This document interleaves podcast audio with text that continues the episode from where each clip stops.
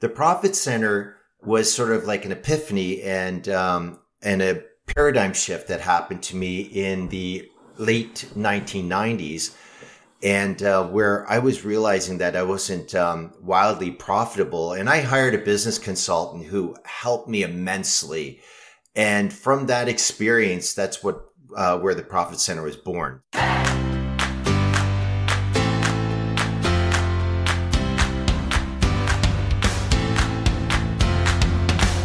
Welcome, everybody. It's Ken McLaughlin. This is my podcast called Realty Life, uh, where I get to sit around and talk to magnificent people in the world. And my guest today is really, uh, if there was a magnificent plus, this is the guy that I always wanted to talk to and meet and greet and get you to know him. Uh, my friend Peter Mueller is here today. Hi, hi Peter. Hey, Ken. How are you? I'm wonderful, sir. Um, good to see you. I'm glad you're with us today. And thanks for taking the time. I think your story, your journey is amazing. I want to share it with everybody. So just a little bit of background. You you have a company called The Profit Centre? That's correct. Yeah. So what is the, what is that? Well, yeah, The Profit Centre was sort of born out of my out of my real estate experience, and especially um, it was born out of my brokerage experience. And, um, you know, my, the whole uh, premise of the Profit Centre was that I was, I was your atypical salesperson, and, you know, sales is my jam, and, um, you know, getting acknowledgement, awards, you know, that's what really motivated me, inspired yeah. me. But the Profit Centre was sort of like an epiphany and, um, and a paradigm shift that happened to me in the late nineteen nineties. And uh, where I was realizing that I wasn't um, wildly profitable. And I hired a business consultant who helped me immensely. And from that experience, that's what uh, where the Profit Centre was born. So um, it is a training, coaching, consulting company based um, uh, premise is to, as our mission statement says, to passionately enhance people's lives by guiding them to greater profitability. But you spend time with broker owners and team leaders and things like that and help them develop a strategy to be a better business person, correct? Absolutely. Absolutely. Yeah. That's our so primary. I'm, I'm really curious about how you go from being, because I first met you, um, you probably can help me with this, um, yeah. in the... I don't it was know when the nineties. It was, it was definitely the nineties. The nineties. Yeah. And we were looking, I remember we were introduced, you had a, a, a brokerage in the West End of Toronto. Or, That's right. Yeah. And uh, my partner, Kent, and I were looking at uh, expanding or, or the right. opportunity of expanding. And that time, we thought that was just a little bit out of our realm, I believe, when we talked to you about that. So, Well, it's that was a, that's a funny story because, yeah. you know, I was excited when you guys were interested. And then when you called me back saying, you know what, Peter, we feel it's just a little out of yeah. our realm. Now you got two thousand agents, forty forty offices yeah. all around the world and say, really, Ken? Like, really? Well, maybe you fueled something with us at that time, but I want to understand how you get from being a real estate broker owner to developing this fantastic company that helps a lot of different people. I mean, what was your training to help you do that? What was the background? Oh, gosh. Um, you know what? Uh, that's a very good question. You know, I guess, you know, I, I started in real estate back in eighty-four. So, yeah. you know, sold for ten years. And of course, the natural evolution sometimes of an agent is to create a team, but teams didn't really exist back then. Yeah, right. Um, so it was to start a brokerage. And so I fell into brokerage naturally.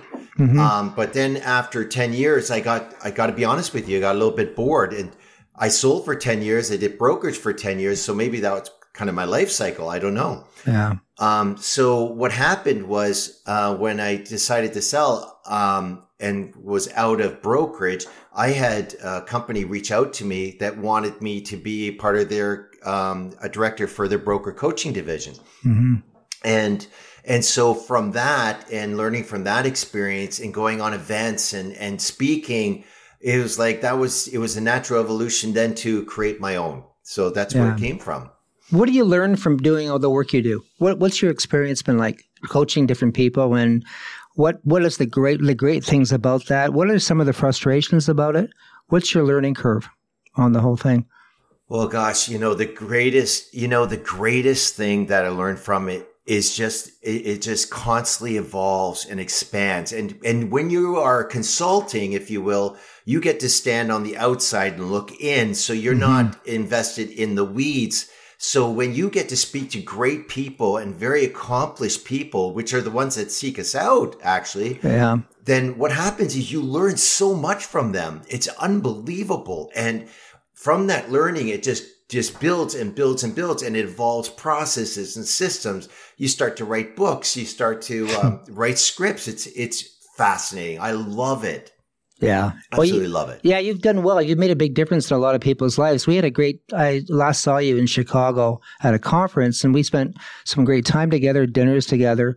And getting to know you a little better at that time helped me understand that finding your niche in life is so important rather than be a, being a generalist, like a lot of people are, and I was at one time as well.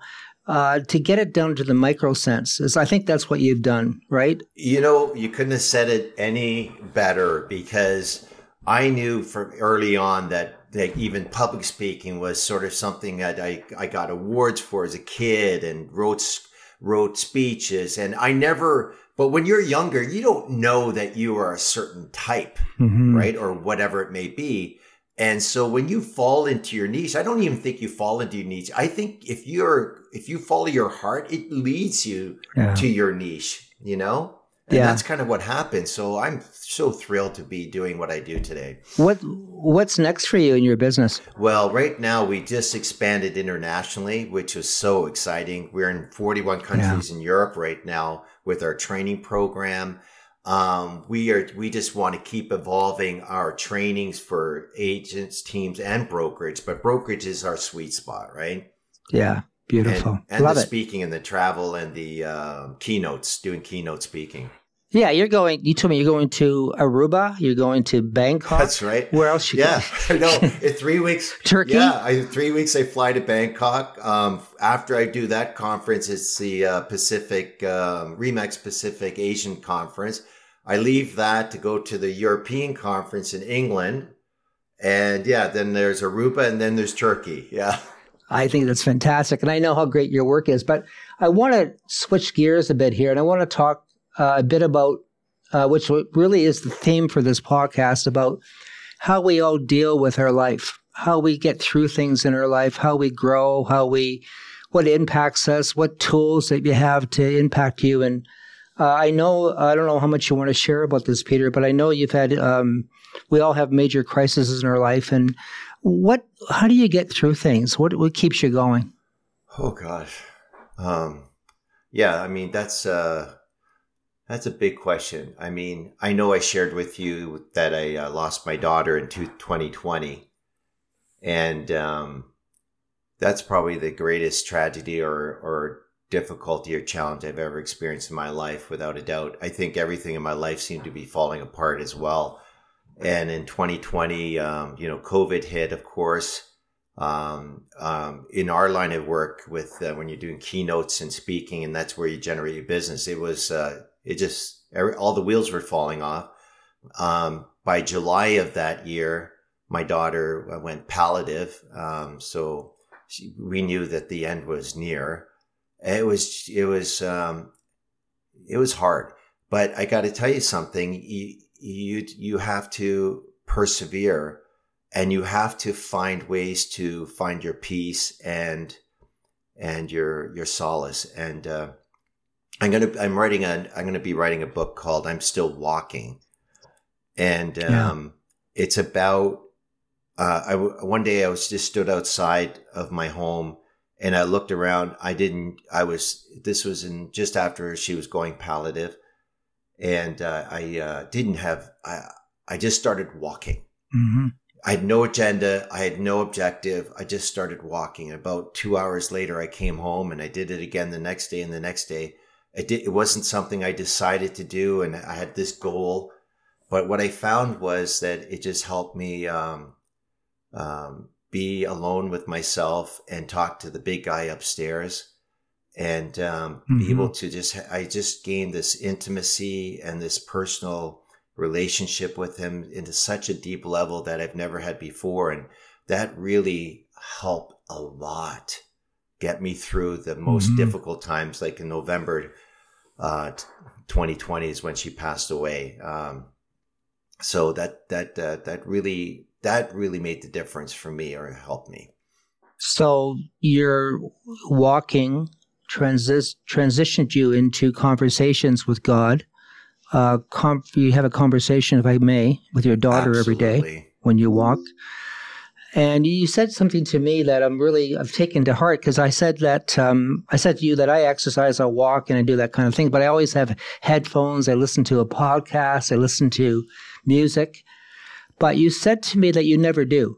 You just, you wanted to be with yourself and with conversation with uh, your God and your daughter, and rather than being abstracted with, uh, or, you right. know, Right. distracted, I guess, right. is the word I'm looking for, with uh, music and all that. So, and I, I, I kind of thought, well, that's that's brilliant, because I've never given that alone time, uh, which I think is really yeah. important to have that and to spend time with yourself. I always was distracted. Everything in my life is a distraction. I'm always have something going and all right, that. But right. so you do you do that every day? Yeah, absolutely every day. It's um, it's like you said it very succinctly. It's, you never spend time with yourself, and we have this brain that is talking to us, or our conscience talks to us every day. But the problem is the distractions and the noise.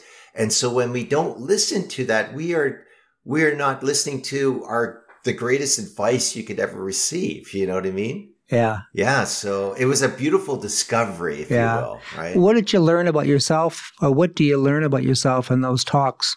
Okay. Well, you know, there's an expression in Christianity called walking in the light. Well, I got to tell you something. In life, not a lot of people like to walk in the light, because when you walk in the light, you see everything mm. and you especially see yourself, and you see your flaws, you see your faults, your mistakes, you see the, you see the things that you've done wrong. And when you confront that, that's a very healthy thing mm. because it allows you then to be aware. How can it be better? How can it be a better person, a better father, a better, better um, friend, a better p- a parent? You all the whole yeah. list. Mm-hmm.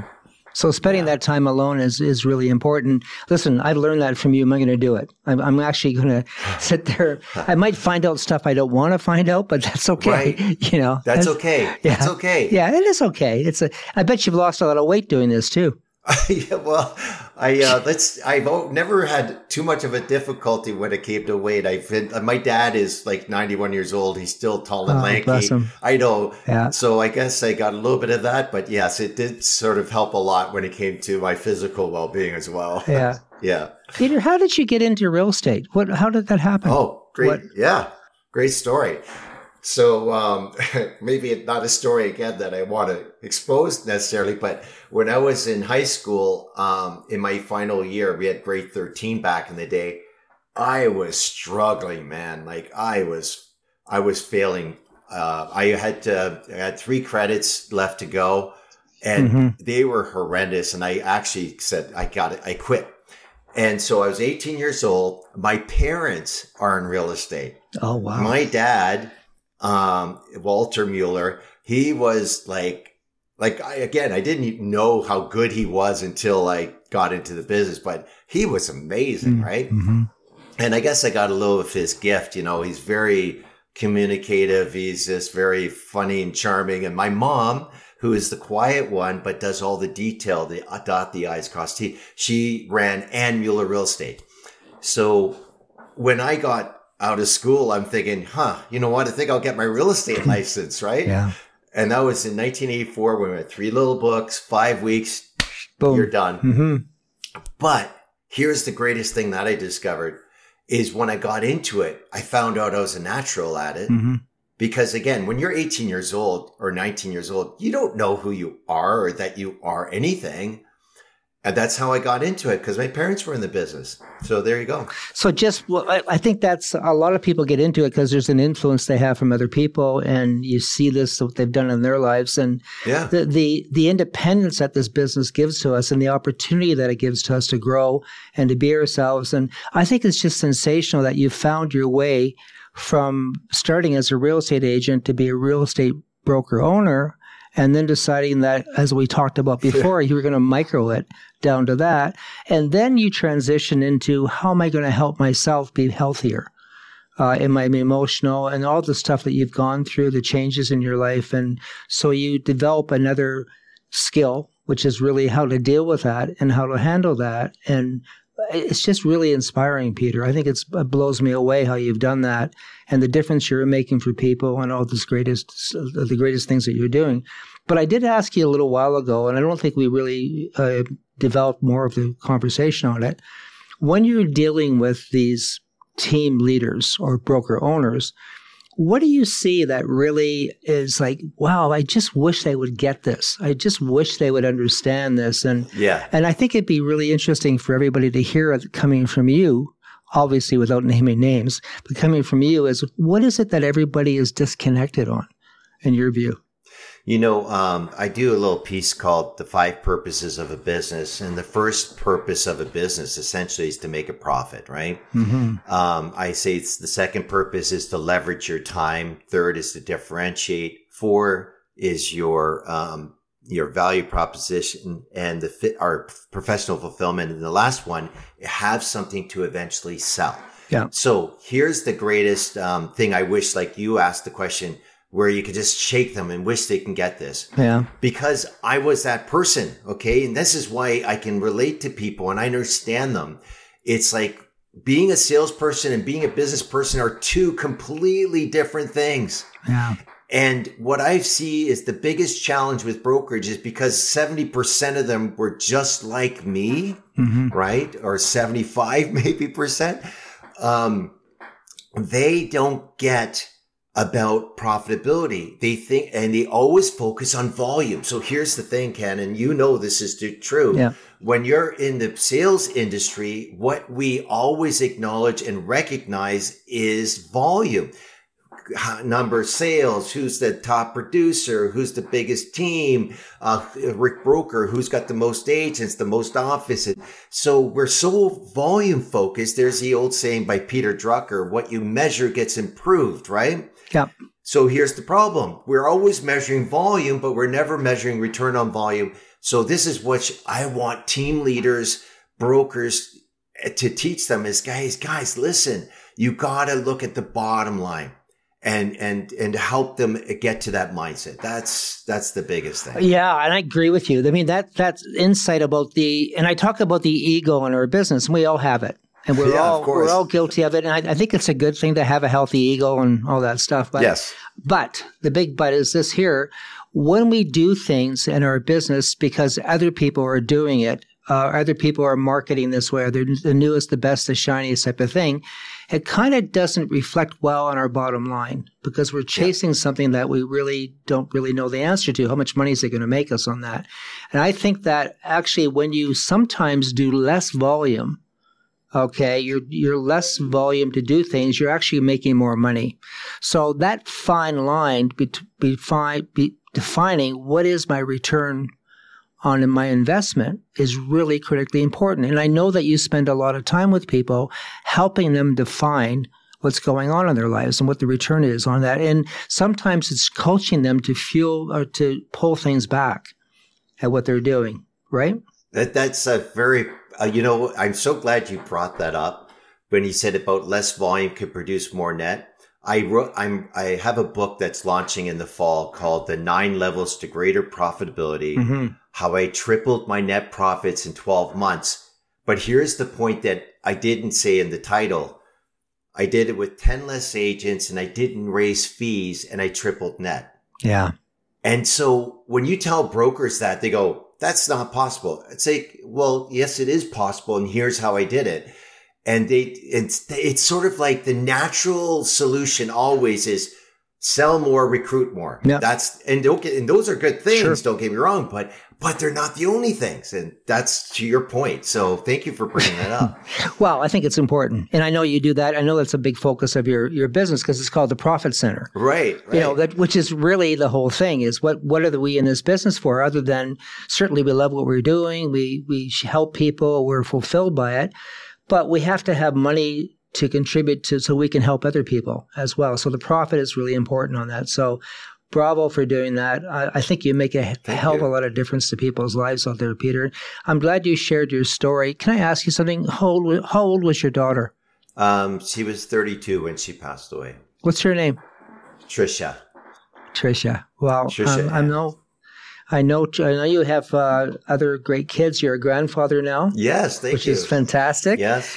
And uh, from Windsor, right? That's right. You you got a good yeah. memory, Ken. It's good for you, man. Well, congratulations on that. Oh, by I the know, way, I, I should say this. So, so Trisha, Jessica, Nikki, all three girls. I figure, you know, God thought, you know, he needed to emasculate me a little bit. But, you know, what was so exciting was Jessica, my middle daughter. She, she's actually uh, thirty. Oh, gosh, she's going to um, kill me. Yeah. She hears this. thirty-one, thirty-two. Uh, and uh, yeah. she had a boy, so Charlie. So I finally yeah. got a boy. Oh, my God. Yeah, I saw pictures of him. He's sensational. Thank you. Good for you, buddy. Appreciate it. So uh, if people wanted to get a hold of you, Peter, how do they how do they do that? Um, I would think that the best way to get a hold of me is um, just email me info at the profit centre dot com. Um, yeah. And by the way, um, The Profit Centre is the, the U R L. And center is spelled the Canadian way. And I can say to my American friends, not like the wrong way. So for our American friends listening, it's spelled C C E N T R E. That's right. Dot com. Yeah, dot com. How many years have you been doing this? Oh, it's uh, the Profit Centre now is in its fifteenth year. Wow. Congratulations. I wish you fifteen more great years in your Profit Centre and your business and your impacting. I hope you continue walking. I hope you continue talking, and hope you continue listening, because uh, you are making an incredible difference, and I thank you for it. Ken, thank you so much for having me, and, and wish everybody make it a profitable day. Take care. And I'm really pleased that you were here today. Uh, I want to thank everybody for listening. Uh, thank you for Peter Mueller and the Profit Centre for being here. Uh, if you like this, uh, please tell your friends about it, share it to other people, subscribe, uh, do everything you can about it, because we really like to talk to people and learn from it. I've learned so much from talking to Peter this morning. And until next time, Peter, have a great day, everybody.